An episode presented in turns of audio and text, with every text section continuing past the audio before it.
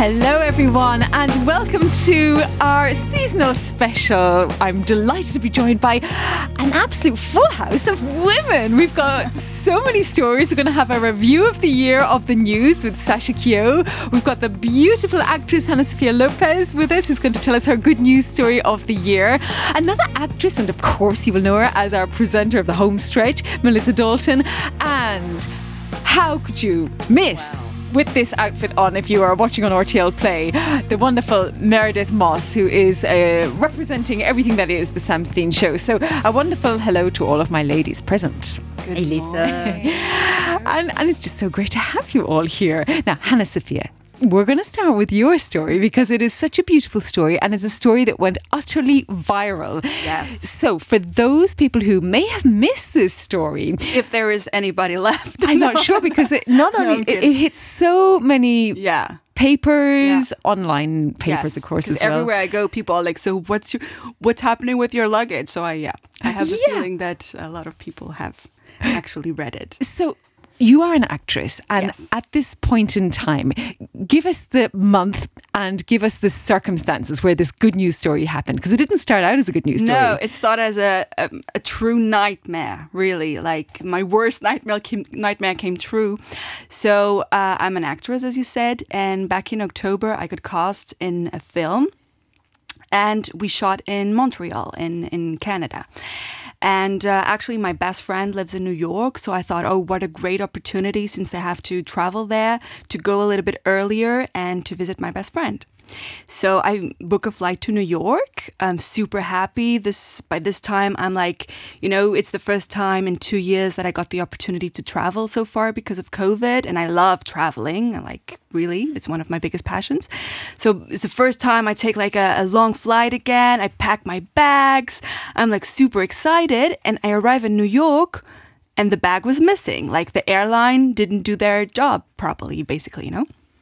But you know, that happens, and it's not the first time that something like that has happened to me, so I'm not really stressing out. Even we joke about it with my best friend. We're like, oh, okay, so your bag isn't here, so you need to wear my clothes and stuff. So that was that. But as time goes on, the bag never arrived, you know? Like, I stayed in New York for like a week, and every day I got an email from like the airline saying that the bag would arrive the next day, but that didn't happen, you know?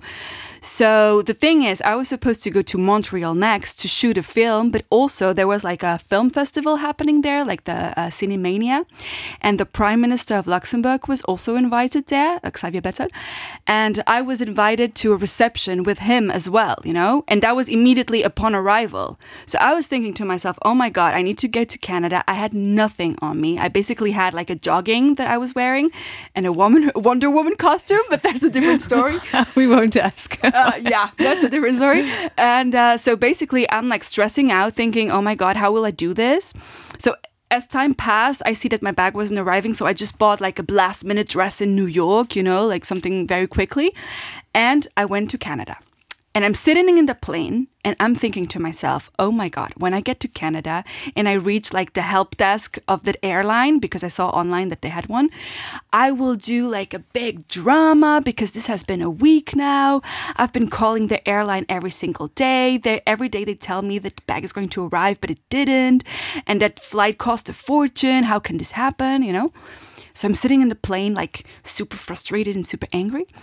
But then I get to the help desk of that airline, and I see the girl who's behind it. And this is where the whole magic happened, you know, because I saw her and she looked so nice and so friendly. And I thought to myself, like my inner voice told me, like, you're not going to lash out on a person in Canada who has nothing to do with the whole situation. I mean, this bag got lost between Europe and New York. I mean, it's not her fault, you know, you're not going to do like a big drama now. So I just really rationally explained to her what happened. And she was very, you know, kind. And you also told her about the event that you had. Yeah, not at this point, not yet. The first thing she asked was, okay, so give me your reference number of the bag. So I give the reference number, and she checks in the system, and she's like, oh, it seems like your bag is in Germany. And this was like after a week. I had landed in New York for like a week, you know, and I was like, but how can it be? Just send the bag, you know, like if you can locate it, just send it. And then she's like, and when she told me this, I was like starting to imagine all the stuff that I had in my bag. And I just started crying, you know, like I couldn't handle it anymore. Like the pressure, you know, because I was thinking, oh my God, my grandmother's jewelry was in there and my best clothes and all of my stuff, you know. So I got really emotional. And in this flow of emotion, I actually told her, and also tomorrow there is this reception with the Prime Minister. I don't even have makeup to put on my face. And I have to go straight to rehearsal. I don't have time now to go and buy makeup or, you know. And then she said, oh, you need makeup? And I was like, well, yeah, I'm going to a reception with the Prime Minister. Like, I need to put something on my face. I cannot just, you know, show up like that. And then she said, oh, you know, that actually I work part-time in the airport. And the other time I work as a professional makeup artist. And I was like, first thought, I was like, okay, so another person who wants to steal money from, you know, because like I had spent, at this point, I had spent so much money in New York on stuff that I actually had in my bag, you know. So my first thought was like, okay, somebody else is trying to make like business or something. And then I said, okay, so how much would that cost, you know? And she's like, oh, no, nothing. I don't want any money from you. Like, I will do it for free because I feel really bad for your situation. And I said, really? And she said, yeah. And this lady is called? Azalea. And she has really now made the headlines because of her lovely, generous offer. She has made headlines all over the world because this story has made headlines all over the world. Have you been struck by that? The fact that people have really, I mean, the most exciting part of the story, apart from the actual essence of the story, is the fact that every news organisation around the world in different languages have picked up on it. Yeah, I mean, it's really incredible. I was sitting home. So this whole thing happened. She did my makeup. I went to the reception. Everything was great. Then I got, like, I did what I had to do in Canada. I got back to Europe. And then one day I'm sitting at home and I got a call. I answer, and the other person said, is this Hannah Sofia Lopez? And I said, yes. Hi, this is CNN calling from New York. Yeah. And I'm like, the first thought was like, is this a, you know, like, is this a joke? Because I watch CNN. I mean, CNN is like CNN, you know? Yeah. And so, yeah, I did the interview. And then at the end of the conversation, the journalist told me, yeah, you know, just that you know, we're going to post the story on our social media. And then I hang up. And I check on Twitter and I see that CNN has like 16 million followers only on Twitter. So I'm thinking like, whoa, you know, this is going to be like a huge thing. So my first thought was like, do we want this, you know? Because I've worked on TV in Portugal for many years, you know, and I know that if you do like big projects like that, nowadays with social media, it can be very violent, you know, and I this was supposed to be like a kind gesture towards Azalea also, you know, I wanted to say thank you to her and, you know, to keep it as a memory, like an article or something like that. But I didn't want it to be like, you know. And so did you ask her? Did CNN ask her permission? They must have asked her permission. Yeah, they did. But then I called her up and I said, listen, do we want this? Because this is going to, if this goes out, this is going to be like a huge thing. And, you know, if we do this, you need to promise me that you're not going to go online and read the comments, you know, because I didn't want her to be like... But I'm not sure there could be any negative comments to this situation. Well, you'd be surprised how... Have there been? Not necessarily on this one, but, you know... In general, if you do stuff like, you know, you need to know that maybe that's a possibility. And if you're somebody who is like sensitive or something like that, you need to, you know, just prepare yourself and not go, you know, read that kind of stuff, you know. Well, it's such a lovely story. Thank you for bringing it to us. Yes. And we wish you the best of luck in the upcoming year. I know you've been super busy with all of your projects. Yes. Anything exciting for 2023? Yeah, actually, I had said that this season, I'm not going to do any theatre now. I end up doing tons of theatre. So, yeah, I mean, I'm going to be working at a theatre a lot. I'm shooting series, films, so I'm like super, super busy. Well, that's really, really wonderful news. And it's so lovely to have you in Luxembourg because we know you're jetting off to all these different places to film in different places as well. So you're a real icon of Luxembourg success, international success. Yeah, you know, it's always nice to come home for Christmas to be with my family also. You know? Yeah, like Luxembourg always feels like home. So every time I can, I'm coming home. Well, anytime you want to pop into RTL and give us another good news story, we'll be very, very welcome. And have you ever done improv, by the way? I did, yes. And in acting school, we do. And also in general, especially if you work on TV, you do tons of improv because you have so much text to learn. And it's like you need to improv because you don't have time to study everything. Well, we have a resident improv expert here in Melissa Dalton. Melissa does improv shows. And we all went to one at the weekend. And it was absolutely lovely. We're so proud of you, Melissa. Yeah, it's about 10 RTL people in the front row. Wow. No pressure. Yeah, it was slightly terrifying. I was like, they're going to think I'm really weird now, but that's fine. But it's a really tough skill. It is. But you know that in America, it's like a big thing. Improv, yeah. Because my best friend, the one who lives in New York, she told me about it, and it's like a huge community of improv people who do improv. It's like a thing on their own, you know, like well, this is exactly the space. This is exactly Luxembourg. Yeah, Melissa's usually bringing it to Luxembourg. It's a really nice community. It's all welcoming and. People are usually very kind, which is lovely. So that's good. Mm-hmm. Yeah, you have to be kind, I think, because it's so, I mean, it's so of the moment, so instantaneous. But how does it work? Do you get like a subject? And then we can tell you now. But yeah, we do ask the audience for suggestions so that I suppose, well, it helps us improvise because it helps us stay present and be in the moment. Mm-hmm. And I guess in another way, it shows the audience that you are completely making everything up on the spot. Mm-hmm. But yeah, it's kind of, we do a mixture of long form and short form. So short form are the games and then long form is like a play that you just make up. So yeah. And we wrote little lines as well. So there was all sorts there. And it was like a masterclass in how to do improv. And all I could think of was, I'm very close to the stage. I hope they don't pick on me. No, it's not like stand-up where you can get picked on. It's more like, come join us. Yeah. The amount of confidence you have no director or... No. Oh, wow, so it's like a company and you rely on each other then. Yeah, it's really fun. I really like it, and it's very refreshing in comparison to acting because it's complete creative freedom, and there is that like community vibe, which I think you always get when you're doing a play, but once the play ends, it's kind of over, and often you're competing against your best friends for a role, and it can be icky. Yeah, I mean, showbiz is a tricky business, it felt kind. I will say the atmosphere amongst you all felt really kind, and with the audience, it felt really wholesome and together, and we're all rooting for all of you. So it was super nice. Good. Thanks. Well, can I ask one question? What happened to the bag? That's a very good question. Sorry, I've been waiting for the sort of... Azalea. Did she ever get reunited with her bag? My lovely bag. Azalea is not only a great makeup artist, she's also a very good professional when it comes to the airport. Because she tracked it down for like an hour. She checked online and called. And then she found out that the bag was actually in New York for like a week. But like something went wrong in the system, so nobody told me. Saying it was in Germany. Yes. Right. Yes. Yeah. So she actually called left and right, and actually 2 days later, I got the bag when I was still in Montreal. Yay! Oh, yay! So I have a bunch of new clothes in my own bag. So I've had the same experience twice I can think of, and neither of them were pleasant. But each time it reminds me, don't pack anything really valuable in your bag, and always have exactly what you really need in your hand luggage. Yeah. But it's crazy. Like lately, it's been happening a lot. Yeah. I've heard a lot of stories that things like this happened, you know? Yeah. I mean, especially on long distance flights, it can happen, but especially if you're there to work. I mean, if you're there on tourism or just to have fun, you know, you can say, okay, I'll just buy like a dress and then it will be fine.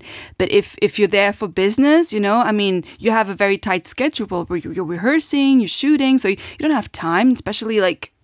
Also, I'm not a shopping type of person. I really don't like it. So, you know, having to... But I know, okay? I'm not going to complain because I know that there are worse places in the world than New York to have... Yeah. To go shopping. But it is expensive. But I really felt your pain. You're like, I'm meeting the Prime Minister and I don't have any makeup. That's it. I mean, you know, that's where we... Like, show business is tough. You get all of these great opportunities and then this happens and then everything is ruined because you don't have, like, anything to wear or shoes or... Well, I was actually thinking of all the people who don't need makeup. You are one of them. Up there. Oh, thanks. It's really true. It's really true. You know, at the end of the day, I know that it's like first world problem, so to say. And of course, I would have gone even without anything on my face, you know. It's just that I think the story is really nice because it shows like humanity and this capacity, you know, to put yourself in somebody else's shoes. And she really helped you. Yeah, a lot of people have like lost that kind of sense of empathy, you know, and especially in airports. And helping a stranger is quite something. That's it, and especially in an airport, because I think we all travel, right? And we all know that sometimes in the communication, it can be a little bit tricky, or you feel like one of a billion people, you know, standing in line. And in this case, she really like was very came sensitive. To the rescue. So that Superwoman costume that you had, you could have given it to her. Yes, I could. She was Superwoman in this instance. Yes. But Hannah Sofia, thank you so much for that lovely story. Yeah. And I want to go to one of these improvs to see. Well, we can send you the link. Is it like once a month or once a week? Yeah, usually once a month. Yeah, okay. Yeah. We will make sure you two connect in the acting world, and I'm quite sure paths will cross. Yes, definitely. Yes. Now we're going to turn to something not quite so happy. Oh. Well, I interrupt quickly? Oh, because yes. Your story reminds me of a new story this year, which was actually the man, do you remember, the man who lived in an airport in Paris that inspired the film The Terminal? Yes. Yeah. He died this year. Oh. But really interestingly, it was a lot how kind the airport staff were to him. So apparently the airport doctor would regularly see him because obviously he needed vitamin D and all sorts of nutritional supplements. Mm-hmm. He was allowed to sleep on the bench, and all the people from the shops would kind of, their leftover food he would get, and no one actually threw him out, you know, and he was there for years. In fact, very sadly, he came back to die at the airport. Eventually, he did leave, but the last 2 weeks of his life, he spent there. It must have been where he felt most comfortable. You know, it's very interesting what you're saying, because that's exactly what Azalea also said, because she said the way she reacted had also a lot to do, like, the way I was showing up, you know, if I would have been like super aggressive, like, where the hell is my bag? You know, if I would have made like a huge scene, she would have said, girl, just, I don't care where your bag is, you know? Yeah. And it also always depends like how you show up. And then you kind of get that in return, you know, I think. In general, it's always nice when you see humanity somewhere you don't expect, like an airport. But you know, we're all used to it being quite a grim experience. Exactly, exactly. Indeed. But you know, I also noticed it in New York that week, because at this point I was it completely like ruined my experience in New York. You know, I wanted to do tons of things that I didn't have time to do because I was like always calling the airline and, you know, like busy with that. And what I noticed also in New York, also in the shops, because I had to buy so many things, and people could see that I was a little bit like, you know, sad, or that I was frustrated. So everybody was like, what's going on, you know?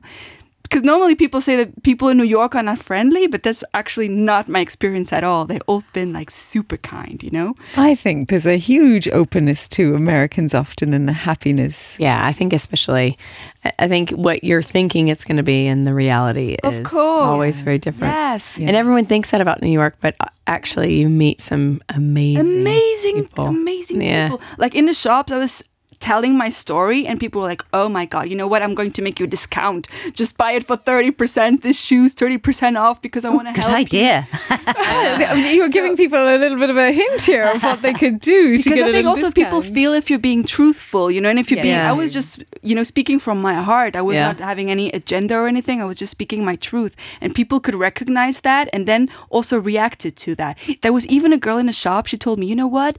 Tomorrow I pick you up and we go shopping in places where there are better prices. A girl who worked in a shop. That's so sweet. She sent me her number and tons of things like that. And then I got a lot of, damn girl, that sounds like a nightmare. You know, very like New York style.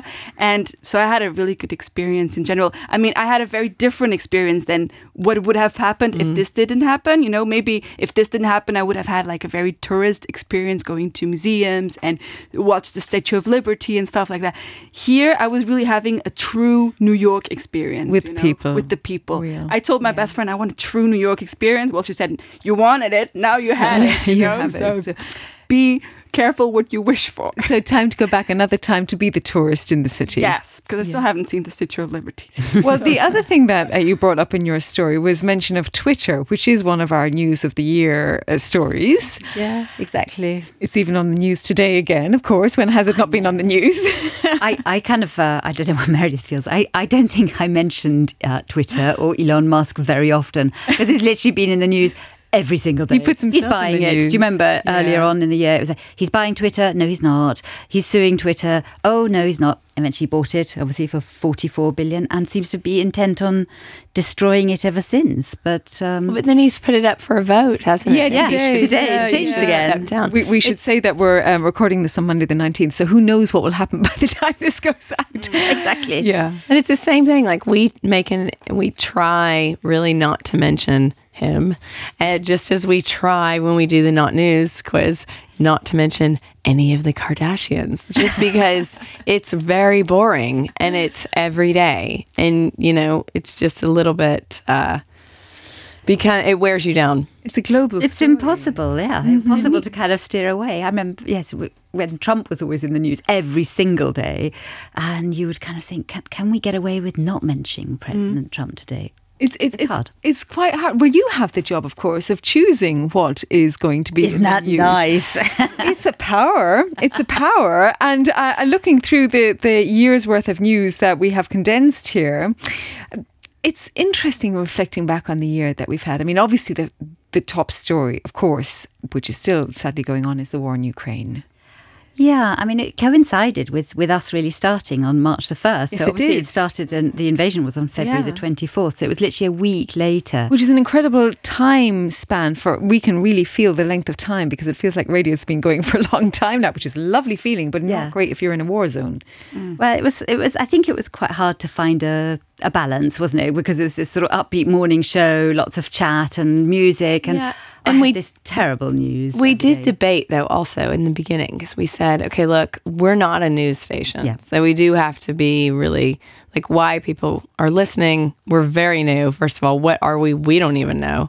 Yeah. So there was in the beginning some real back and forth about how to cover it. So what are you then, Meredith? Well, that is a great question that we still do not know, do we? Well, I'm looking at this upside-down Santa on your head. It's anyone's guess, really, Lisa. It's anyone's guess what our point is. But, it's a nice family that we have going. Yeah. So since Sam is not here, but he may be listening, what's it like working with Sam? Oh, it's so much fun. We just laugh. I mean, if you're watching, a lot of times we're on the ground sort of because we start laughing so hard that it becomes we need a little bit of a break. And, contagious. Yeah, exactly. Yeah, crawling. And Sam gets the giggles, doesn't he? He properly gets the giggles. He really does. He really does. Where he kind of has to move away from the microphone and kind of stand in the corner, doubled up. Thanks to Meredith, usually. Well, we all though do get it. It just depends on the day. And you're a trooper, because I know anyone listening can hear that you are not well, and you're still here. Oh, I'm still here. Still standing. I was doing my standing. Yeah, exactly. Emma asked us to do our Christmas video, hi, this is, and then after, and Sasha was videoing it for me, and afterwards I was like, should I just say, I mean, I might not make it to Christmas. This could be my very last day ever on earth. But no, I'm fine. It's just there's so many things going around, and I had poor family planning, and so had all of my children and my husband. Their birthdays are also in December. 3 of them. Mm-hmm. Your entire family's birthdays are in December. Yes, within days of each other. So what does that mean? March is a very special month. April Fool's Day. Oh. That's what it means. And oddly, I was filming in the U.S. My husband was. He was not filming. He was doing something very boring somewhere else, and then so it just so happened that then when when you go, you find out you're pregnant, and you go to the OB, and they go, okay, well this is, so it would be, so it's like April 1st or.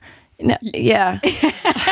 So, yeah. And 2 lovely boys as a consequence. Oh yes, well. They can be. They are lovely boys. We'll look back in our dotage and think it was wonderful having children, I hope. Yes. That's what I was just telling you before we started recording. Like, I admire all the people who can have, like, a professional life and children. I cannot even imagine how stressful that must be. Well, you say professional life. We like to treat this as a lovely, friendly situation. Okay. Yeah. I mean, define professional. Well, you are the epitome of professional. I mean, look at you. I mean, just look at you. Look in the mirror. Really professional. Well, now, Sasha, you have to come in on the Samstein show and you have to be the serious one.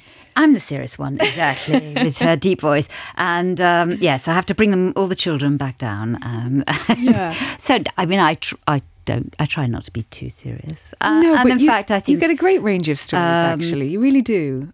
Well, I hope so. I don't know. And looking through the stories, I mean, blimey, there's been a range of them, haven't there? So we've mentioned war in Ukraine. I mean, we all hope it will close at some point, but we can't see that happening right now. It was really interesting, your guest from Ukraine, I thought, on the last week's show. That was another sort of highlight, really, because I was really struck that when they sort of summed up, and I think we're always trying to find the light, aren't we? Sort of like the ray of hope, and they had none, and that really struck me. And they don't have a day off. That's the other thing. Day off. They literally wake up. The first thing they do is they look at their phones. They came in on a morning that there had just been missile attacks. He's on his phone. He doesn't turn his phone off ever, and he had to literally come off a call right before we pressed record to somebody in the UK because this is a global operation. He is motivated so many people to work and to give and to help, and everybody tries to do a little bit, but it's not enough. Yeah, no, that's the only sort of positive, isn't it? That people are trying to donate as much as they can and help in any which way. I think it has really motivated people in Europe. Yeah, but I was struck by that. There was no. There's a lack of hope. Note and not much hope. Just a sort of, well, let's hope that this time next year we've got a happier time. Yeah, it's hard when you're in it. You can't see the end, and it's only afterwards we'll be able to do a bit of retrospective reflection on causes and effects and why things have happened. But we're sitting here as a cohort of females, and it does seem to me often it's the men that lead these war games in the world. Seem that way. It does seem that way quite often. Interesting, I was reading again because I was looking over, President Putin and, what was motivating him. And of course, COVID, they believe, played a big role in it, isn't it? Because he was isolated during the whole pandemic. And, people are questioning his sort of mental state. And when I think of everyone that we know during COVID and the 2 years of being isolated, it affected all of us in different ways. Yeah, so you made me think maybe it could have been that, because of course COVID only came to an end just before we started, didn't we? And we all sort of said we all got COVID this summer, but I'm still waiting. Still waiting. Always the bridesmaid. Never the bride. You have been the bride. No, I haven't, though. Mrs. COVID. No, COVID. Oh, you sorry. I'm just waiting for the positive. Yeah. But I think we all decided, didn't we, in the spring? That's it. We've all we're going to get rid of masks. We're going to live a normal life again. And live normally, come into work. Whatever normal means. So fingers crossed that next wave that they kept talking about doesn't seem to have materialised. Well, it has, but it's turned into a various concoction of bronchial pneumonia and various other viruses out there as well. But let's move on to another story. So politically, we had quite a lot going on in the UK. Oh, yeah. It was exciting stuff, wasn't it? There was a whole stream of prime ministers, one after the other. Wonderful lettuce as well. The lettuce story. What will last longer? Liz Truss or the lettuce? The lettuce one. It was the best bit, wasn't it? Really, the lettuce, the iceberg lettuce on YouTube. That was it. Brilliant tabloid media. Isn't it also like that? The British tabloids are very, very tough. Yeah, in general. Yes. Yeah, and rightly so in this instance, I'd say. Yeah. I mean, if you're royal, you might not agree. Yeah, because that's why I'm actually, if I can be totally honest, that's why I'm saying this, because I just watched this documentary, this Harry and Meghan. Oh, you watched it. And from their perspective, the tabloids in the UK are like... They're vicious, aren't they? Really vicious. They can be, so I don't know. Yeah. No, it's interesting to hear their perspective on something like this, where I mean, the tabloids have been vicious and you are quite influenced by it. When you read them, you're like, oh yeah, it's all a big laugh. And then you think, well... Maybe not, actually. There's some of the racial slurs. Yeah. I didn't really take that on board as much. So it was interesting to see hear another perspective, isn't it? Mm-hmm. Well, also, it's hopefully the end of, we can only hope the end of our favorite Jeremy Clarkson. I saw that on the news today. Yeah. Even his daughter is saying, I have nothing got to do with my father's quotes. He said some very vicious things about Meghan Markle. Mm. Yes, he really was in a kind of obsessive. It's so obsessive. It's bordering on. Yeah. So hopefully he'll be gone. Well, she must have done something, said something about him back in the day. I think certain people, Piers Morgan might be another one I'm thinking of. They just pick on usually women and just say, I don't like this person for XYZ random reasons. And they get the chance to write about it, and other people read it. But didn't he say something like, I mean, when he's mentioning her death, that's when it became like... It was horrific. Oh, okay, actually. It was awful. Yeah. And there was a lot of people who stood up for her. Yeah. And even if you don't like her, I mean, who cares? It doesn't matter. Like, you can't say those things when you're in that sort of position. You have a position of authority and power when you have a pen in a national newspaper. No, definitely, because people believe it. That's also what I see in my job sometimes, you know. Even the CNN story, it got published first on CNN, and then a lot of different countries took the story, but then they were writing own versions about it, you know. And I could see that, no, that's not what happened, or that they misplaced the situation, or they invent, like they write like small detail. They write, she landed at JFK. I didn't land at JFK, you know, but they just invent stuff, you know, and that's what I see it in this. So I can imagine on a scale like a situation like Meghan Markle, that must be terrible, because you just read a lot of lies about yourself all the time in the press. So do you think it was right then that they... There's a trigger. Oh, well, never mind. That means that the... let me just make a point of the... 30 point. There's been a trigger to take it off the video. Don't worry, but thank you for that message. So 30.5. It's gone off video. Never mind. There's been a trigger in the thing as well. Again, never mind. This happens a lot. Thank you. So do you think that they were right to do the Netflix documentary then? I think they got a lot of money for that. So exactly. I read something like 300 million or 100 million. 100 million. Or 100 million. That's a lot of money. I mean, this is the bit that's, I think, quite difficult to believe, which is where they say they want their privacy. Yeah. And then you put your family out there on Netflix that's going to be watched by millions. Mm-hmm. But, you know, why not? I don't know. I don't really have an opinion on it. Apparently it's quite good viewing. I haven't watched it yet. I'm just trying not to sneeze. Go ahead and sneeze. You're doing it very successfully. I know. I read somewhere that has been the documentary on Netflix that has been the most watched. So something like 8 million hours of viewing. 8 million hours around the world. Oh, yes. On the first week. Can you imagine? Yeah. I mean, it's just total madness, you know? Yes. Well, I don't know how many million views the World Cup got. But quite a few, I'm sure, as well. I mean, that's another story of the year. The World Cup was a big story, wasn't it? Because for lots of reasons. Not just for football fans. Yeah. Yes, I did watch the final yesterday. It was a fantastic. It was, I mean, my word. It was tense. Oh my, because my girls had a choir concert at precisely the same time, and I looked around and I thought, how many men are going to be in this audience? Well, the men that were there were, God bless them, quite elderly. To the point that two of the people singing on stage, one of them nearly fell off the stage and the other one had to sit down. So, but they're all okay. But there were not many young men in the audience. So you watched it then? I watched the second half, and then I watched the extra time and the penalties. All you needed to watch was the penalties. Exactly. It was an amazing game then. And the emotions. I was saying how much I loved seeing.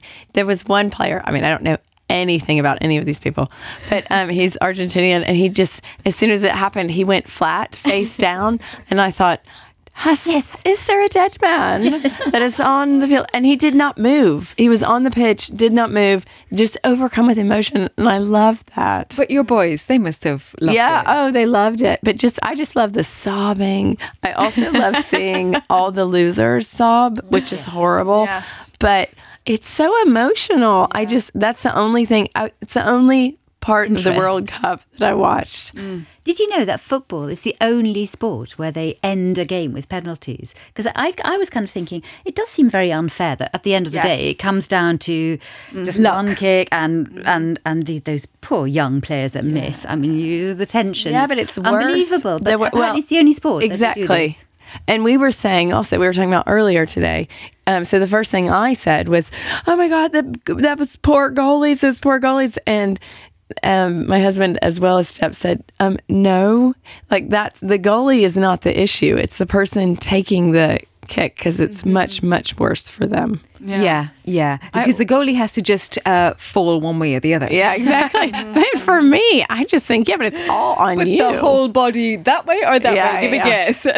I always feel for the person who have to actually, throw the ball to do the penalty. How to say it in English? Penalty. The penalty, yeah. So I always feel for them because I can see like the child, going there towards the ball. And then can you imagine the amount of pressure that they're not much older than children in my mind. Oh my God. Some of them, they're just like the amount of guilt if you fail, how you must feel. Of course not. I mean, it's just a game. Well, I think they do feel that. Can you imagine? I dare you to tell them it's just a game. Just a game. I think what's interesting. I'm Portuguese, right? So my brother, he's like very obsessed with football. So I was growing up like watching all the football games every weekend. So I really like it by now, I have to say. I caught the virus. The family football. Yeah. Well, this was the World Cup that everybody said they weren't going to watch and they were going to boycott. And in fact, it was apparently the best game. I mean, this is by pundits considered the best final of all time. And I suspect a few more people watched it than said they would.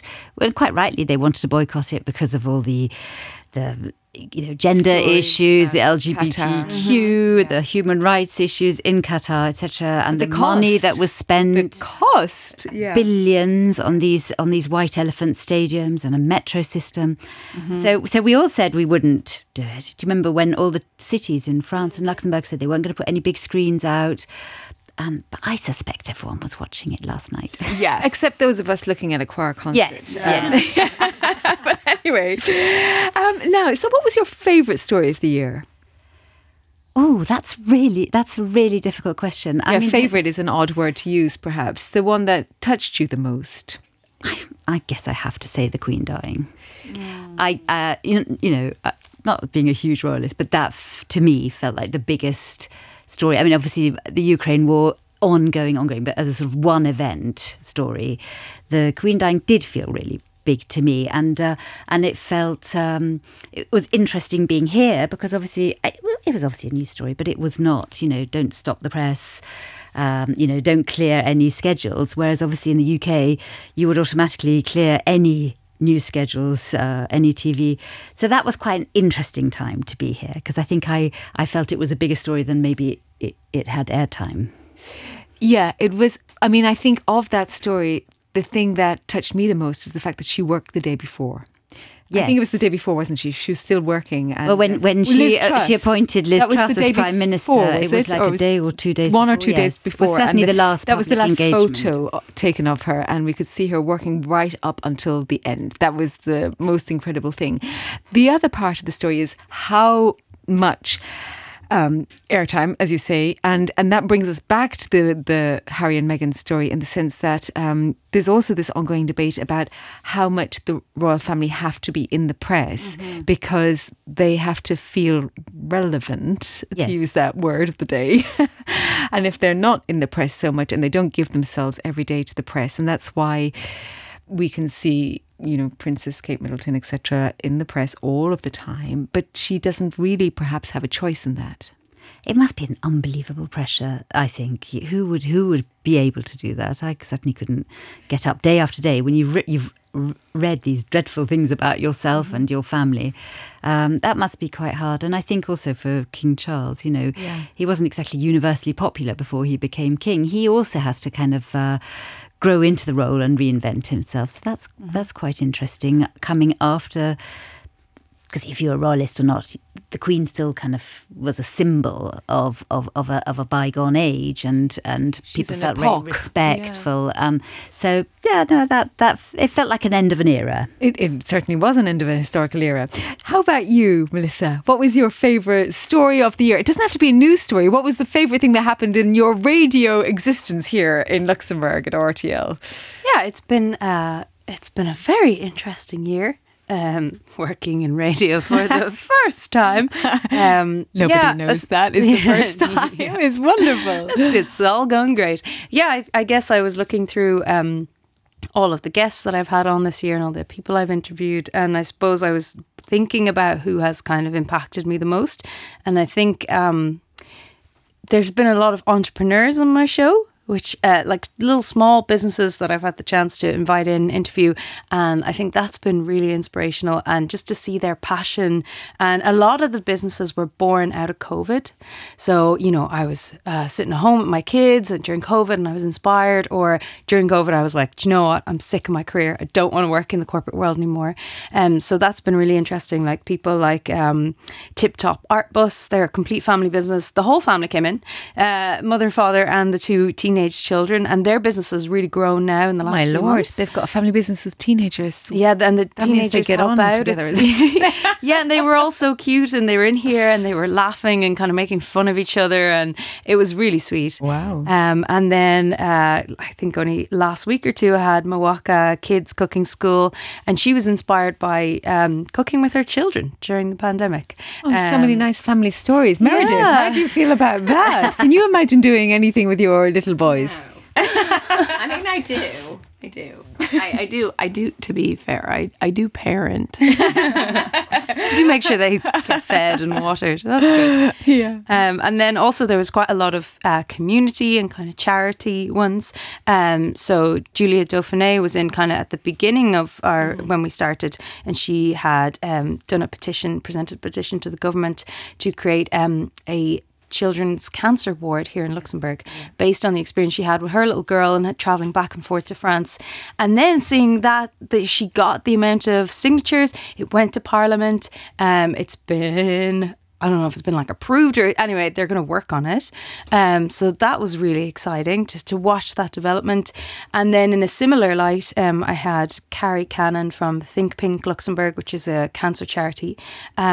And they've worked very closely with a friend of mine whose wife passed away around 10 years ago from cancer. And I knew from him that they had supported him so much. And then to hear the other stories was really nice, and just a real example of there is a huge community here. Even if you're not from here and you're an expat, you can mix in with like local people, and there are organisations and people who make a difference. I think that was really lovely.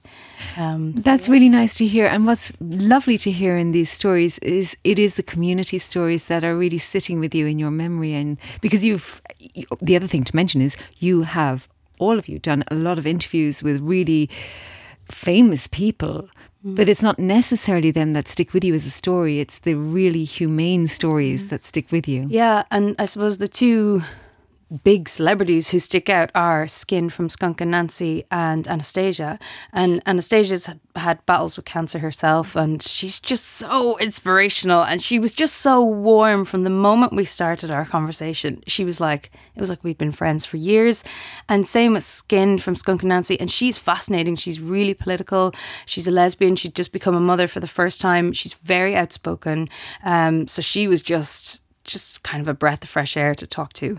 And then 2 weeks ago, I had a doctor in, Dr. Chika Unagwe, who's a writer, and she has written a book called On Black Sister Street, where she actually went out in Belgium and spoke to Nigerian women who are working as sex workers, and really did her research and is kind of giving them a voice. So yeah, lots of really inspirational people, I think, and it's been so amazing to have them in studio and be like, wow. Well, you must have met most of Luxembourg now. I think I have, yeah. And you too, Meredith, you've had a fair number of people on your show as well. Yeah, we've had some really fun, some great people in. We've talked a lot of music, but we've also, you know, had really interesting people on that are inspiring, but also to do with the Ukraine. to do with just UNICEF. That's one of our favorite. It sounds terrible, but one of the favorite people that we have on is from UNICEF.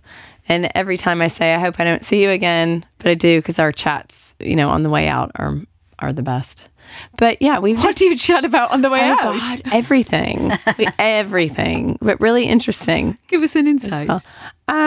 If we're allowed to air it. Gosh. Is one of the things that one of our conversations had to do with the difference between people with money and how they think they can solve all the problems, and the reality of not being able to solve problems. So it goes really dark, but just because trying to explain to someone, well, we can't fix genital mutilation. We can't fix that problem. And it doesn't matter how much money we throw towards it. It has to do with education. And so the only way that we have plans, and we go in and speak to people. We talk to tribal leaders. We talk to educate. But that's not going to solve this one problem, because it's not like COVID where you just throw money into research, into scientific research, that sort of thing. So it's interesting. But I feel like a lot of the chats that we have are me saying, okay, as we walk out, I think, oh God, and then Sam, I come back in and he goes, what were you doing out there? You've been gone. So yeah. He misses you. Oh. He misses his radio wife. It's so interesting though, because I think when people come in for an interview, they're really nervous, and often you're just meeting them for the first time. It's often the first time you've ever spoken, and doing a live show is, as you all know, it's very fast, and you have to be doing 17 things at once, and even trying to go collect them from reception is like, it's all crazy. But then when it's over, it's like, and they breathe a sigh of relief, and often that's when they really open up to you. Yeah. And you have these amazing conversations. It's like slightly off air. Yeah, it's always like this. Yeah. Actually, that brings me back to you as actors. Mm-hmm. It's not quite the same, but you have to make sure that, well, you're doing theatre at the moment, you're warmed up enough to make sure that your on-stage performance is the best, and not that kind of adrenaline rush you have when you're finished the show. So how do you get into the mind that you need to be on stage? Well, actually, the first play I ever did was a monologue. So I started with a monologue. That sounds brutal. Yes, it is, really. Looking back, I'm thinking, why the hell did I do that? Why did I accept that? It wasn't the Vagina Monologues, was it? No. It was something of Fernando Pessoa, a Portuguese author, and something very deep and very dense and very difficult. And I know that we were sold out with 500 people. And that was my first professional show after doing 2 years of television in Lisbon, So I remember the stage fright was so huge. I think I didn't sleep for, I think I lost 5 kilos, because yes, I was really, really, really nervous. But now the thing is, since I, last season, I think I did 70 shows in 4 countries. So I was on the road all the time, which is actually good because it doesn't leave any space for stage fright or nervousness, because you always have to go, So right now I'm 5 minutes before, I'm still eating spaghetti. But you're not doing it on your own at the moment, are you? The show at the moment, is that just you and a monologue? No. So you're in a team, but I'm thinking a monologue. My fear, apart from the rest of it, is remembering the words. Yeah, no, but when you rehearse so much, it's your body even knows it. I've had the situation last year. I was on tour in France with a play called Hedda Gabler from Ibsen, and I got stomach flu, and we were on tour. And that was a nightmare. I can tell you that was the worst thing ever, because I felt during the day that I was not feeling well. And I thought, because we were in Châlons en Champagne, which is the capital of Champagne. So I thought, I had 1 or 2 glasses. So I thought maybe it's the alcohol, because I don't drink so much. But then as the day went on, I kept on feeling worse and worse. And when I was standing, I was seeing little stars and feeling super dizzy. And all the smells were really disgusting me, So 20 minutes before the show, I vomited. You say that in English, right? Yeah. I vomited. How do you say that? There is another word less, obvious. But yeah, I really felt so sick that I was really I will not be able to do this. And the show lasted for 3 hours. Oh my God. I had a part where I was always going in and out, in and out. It was almost sold out. It was 500 people had bought a ticket, and it was 15 minutes before the show. And I was how on earth am I going to do this? You just did. I did, because I didn't want to ruin it for the other actors, But there's no understudy, I assume. No, there isn't. And then I thought, no, okay, I'm going to pull myself together. So the technicians were making air, you know, so that I have a little bit of air and bringing me cold water before I went in and out. And in between my scenes, I was lying there with the legs up, you know. And after the show, I told my director, I said, listen, I need a raise because what I just did there was like crazy. So I think that's also like the thing of theater. Your body works in magical ways. So when you have to go there, the show must go on. And then you somehow build some hormones or something, like the adrenaline is so big that the body, you know, like goes there, you know? It carries you through. Yeah. Well, you must have that in your morning show. I mean, there must have been, has there been any episodes where it's been a bit tricky for one or the other to turn up? Oh, but they just laugh at you. So there was a couple of days where I lost my voice and I went very, very deep. And every time I opened my mouth, these two, so Meredith and Sam, would just collapse laughing. So very unkind. There's none of this. Very unprofessional. Well, speaking about that, you've also had to stop yourself laughing when you've come in, and there's been this nodding elf ears. Yeah, yes, Meredith's outfits can be quite distracting. I know. I'm sorry. It's great. I need to be better about it. It's great. And also, you're very good at making up your games, aren't you? I love making games. I do wonder sometimes, what is it that you scroll when you are on the internet? Which sites are you on to get these millions upon wonderfully fabulous stories? Which you always like the ones that are animal related from like very small towns in Texas. Yes, yes. You find a lot of animal related stories. Yeah, automatically they find me. They find me. They kind of just are magnetized towards you, aren't they? Yeah, no, the not news quiz is one of my favorites. Like Friday's my favorite day. Oh, yeah, because I know Lisa does the not news quiz. Yeah. Well, I attend the not news quiz. As to how many I can answer is a completely separate question. It's really fun though. It is fun. I love also with the quizzes. Like when I do quizzes with Sasha and Sam, they'll speak out loud how they'll try and come up with the right answer, and then one will be in this direction and one will be in this direction. It's Sam is quite competitive though. Yeah, he is. Nothing like Steps, but he is quite competitive. So it makes it fun though. I mean, like everyone that we have on our team is just fun. They are. We're very lucky. We have a lovely team. These guys, what I've really learned is a lot about music. Yeah. These guys, you all know so much. We do about get obsessive music, about. And you come in and there's be some very heated discussion about, and I'm like, it's always me saying I hate something. I hate this. Yeah. And did you know that actually he's a paedophile? Yeah, it's always that. How could you play him? Yeah, it's true. I always come in half conversations.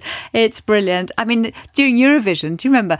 That was, you were having such big conversations. We might have these interviews. Eurovision in Luxembourg, won't that be amazing if we do? Wonderful. I think we're going to put Melissa up. I have a whole idea, but I think Melissa is going to be. We're going to put her up for the competition. Yes, in the story, it just said very vaguely in discussions with RTL. Obviously, in discussions with Meredith and Melissa. Yeah. It's such a cool thing. I mean, being Irish, we love our Eurovision. Yeah. With my skills and your costumes, I think we can make something magical. I don't know what my skills are, but we'll figure something out. Well, they're improvisation skills, which are highly useful when it comes to live shows. In general. Yeah, life. Not even live, but life. Yeah, actually, I wish I was better at it sometimes. Yeah. But you're right to mention the music because, Sam, of course, has this background in radio, but you also have a background at MTV and various things.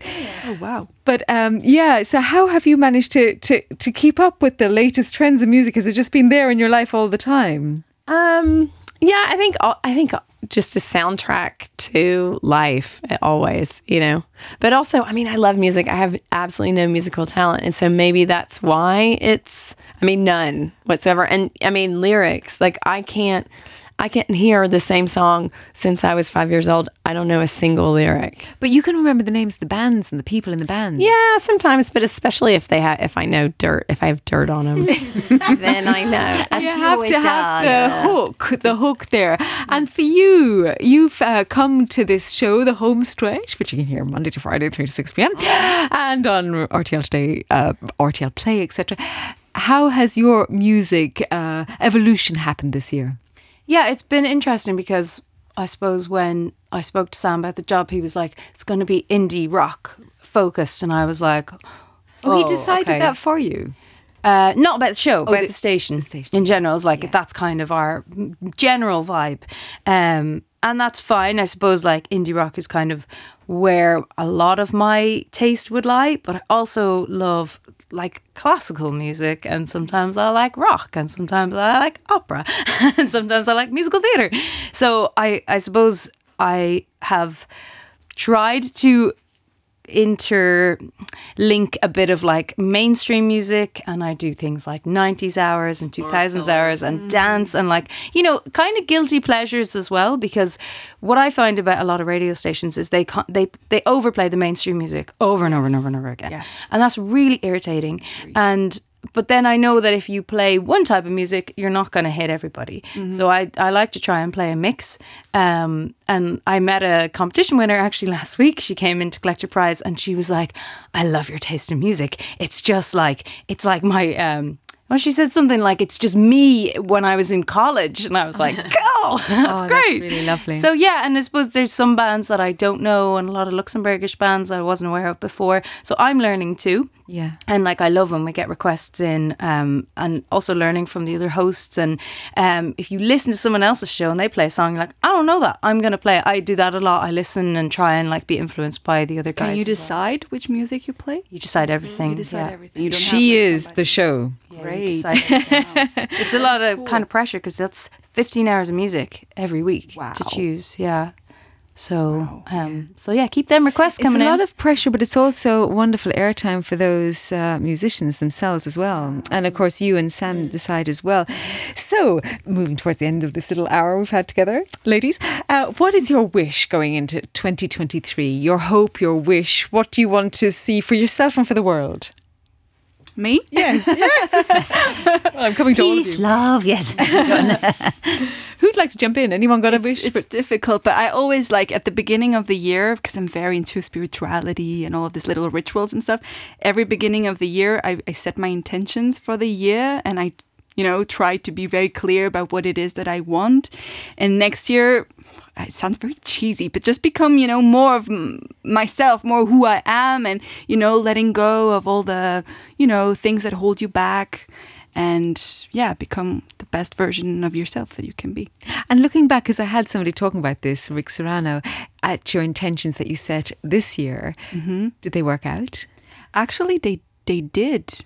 People say that if you write it down, you have a good chance of finding it. Yeah, you just need to be very specific about what it is that you know, want to achieve. And sometimes it's something like, I don't know, let go of fear or let go of, you know, whatever it is that means something to you. We can't do that with our kids, I was going to say. That's a terrible thing to say. Not yet. But our time will come. Yeah. No. Actually, my time has sort of come, and I wish you'd come back to me a bit more, because at 16, they kind of disappear a little bit. Yeah. How about you, Sasha? What are your wishes for the upcoming year? Well, I was going to say, I mean, I do feel quite lucky because, you know, I'm in my mid-50s. I'm the oldest team member here by far. Well, you don't look it at all. That's very nice of you. But... so I kind of feel that I was quite lucky to be given a completely new opportunity. So, you know, I was quite comfortable doing what I was doing.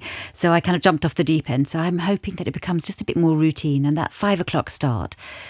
That maybe just earlier bedtimes. That's what I wish for 2023. That 5 o'clock start gets a little easier, but it is getting so much easier. So I feel quite chuffed. Well, I'm always amazed because I did do a lot of early shifts, and I know the pain of them. And I do think of you whenever I come in here on a Friday morning for the Not the News quiz. I look at you all, and you're still beaming. On the Friday morning after having done... We're sort of dragging, or we could all still be just completely drunk from the night. No. Well, there's been one or two occasions. Yeah, possibly. Thanksgiving and the RTL. Possibly, yes. But again, it's the hormones. When you have to go there, the show must go on. Yeah, so I suppose like... But so it's live. Yes. Okay. Yeah. I'm always really nervous when I have to do an interview and it's live, especially on TV, on radio, because I have the feeling like, okay, whatever I say now, if I say something really can't be edited. Yeah. But I think it's lovely that's what's given me a kind of freedom. Actually, the live thing is because you said it. It's gone. It's done. It's gone. Yeah, it's gone. You can't change it. No one cares. You know. Oh, I think they might care, but... It's the same thing when you're an actor and you have to do castings. You know, when you go there in person, okay, you have one or two takes, done, and then you don't think about it. And most of the time nowadays, you have to do it through self-tape, so you need to tape yourself at home. And that can last for hours, especially if you're a little bit of perfectionist. Yeah. Like, on Monday, I was working until 2 in the morning because I was not satisfied with the take I had, you know? And so, yeah... From that point of view, if it's live or if it's just in-person casting, you just do it and that's done, you know? It's taken out of your control when it's more live. That's it. Person, yeah, but and also you move more focused. Because if it's a casting in person, they get a vibe from you. They get an energy from you that you cannot transmit through a camera that's pre-recorded and edited to death or, you know, has had so many takes that it's lost its energy. I think it has its pros and cons. The thing is, when you're working, when you're shooting a film... It's just not equivalent. No, because when you're shooting a film or a series, nobody has time to do like 50 billion takes just because the actress is not satisfied, you know? You do one, sometimes you can ask for one extra if the team is nice or if you're doing fine in schedule time wise. But honestly, that's it. It's not equivalent to the reality, you know? So, yeah. And so for you ladies, what is your wish for the upcoming year? It's been a really great year. Lots of changes. Loads has happened. It's been really hectic, I think. Probably a bit too hectic. I'm an overcommitter and I'm very loyal and I work too hard. So I've kind of realised in the last 3 weeks, like, oh my God, when is the last time I did anything like nice for myself? I don't really like spend money on myself. I never get a massage or like anything done with my face. And I was like, maybe next year I will like, maybe once every 3 months I will... get a massage. Just something, just one thing, just nice for me. Maybe do something more than once every 3 months for yourself. Maybe once a month. Well, I know that you've been looking at the self-care guide because you've got Christmas coming up with the family, which is almost slightly stressful. Self-care. Yeah, self-care. Yeah, and I hate that phrase so much. It makes me cringe. But survival could be another word. I think it is survival. I think that's what kind of, you know, just thinking, trying to kind of rethink, focus and think, okay, just, you know, enter things maybe with lower expectations. Sorry, not lower standards. Yes, lower expectations. Because also, like, you know, if our show has shown us anything, if this station's shown us anything, it's just that it can be so much fun. Life can be fun. Mm-hmm. You know, everything can be just... As long as you can laugh, that's really kind of all that matters. And I wasn't ever planning to work in radio. I mean, my dad forever has said, you know, you do have a face for radio. Like before. Generous of him. Yeah, he's lovely. That's been the most disappointing thing about this radio show. It's so true. I assumed that I could walk in here in my pajamas at 6 o'clock in the morning. I didn't know there were cameras. No, that's been really disappointing. Yeah, and just the fact that people can see you. Oh, sorry. Can see you like working and like stressing, and when things go wrong, and also like laughing and talking to you because I'm alone. Like I talk to myself constantly, and I might laugh at something that's happened or whatever, and like I just ignore them now. I'm like, I can't deal with you. I'm just going to pretend you're not there. And I just work away. And then someone, every so often, someone's like, oh, that was so funny when you rolled your eyes at something. And I was like, I? Well, thank you, ladies, so much. It's been a joy to have you. I think we should just have our own little ladies show, actually. Yes, it's lovely. Yes, we can think about that for 2023. Well, for all of the lovely listeners, we don't quite know what 2023 will bring yet. But as Rick Serrano said, and Hannah has also mentioned, we can write our little list of intentions. And if we write something for ourselves, maybe one or two of them will come true. So with that, we wish you a wonderful end to 2023. And here's to a joyous, happy year with no war and good news and good things happening for everybody listening. Thank you so much for being with us in our first year of RTL Today Radio.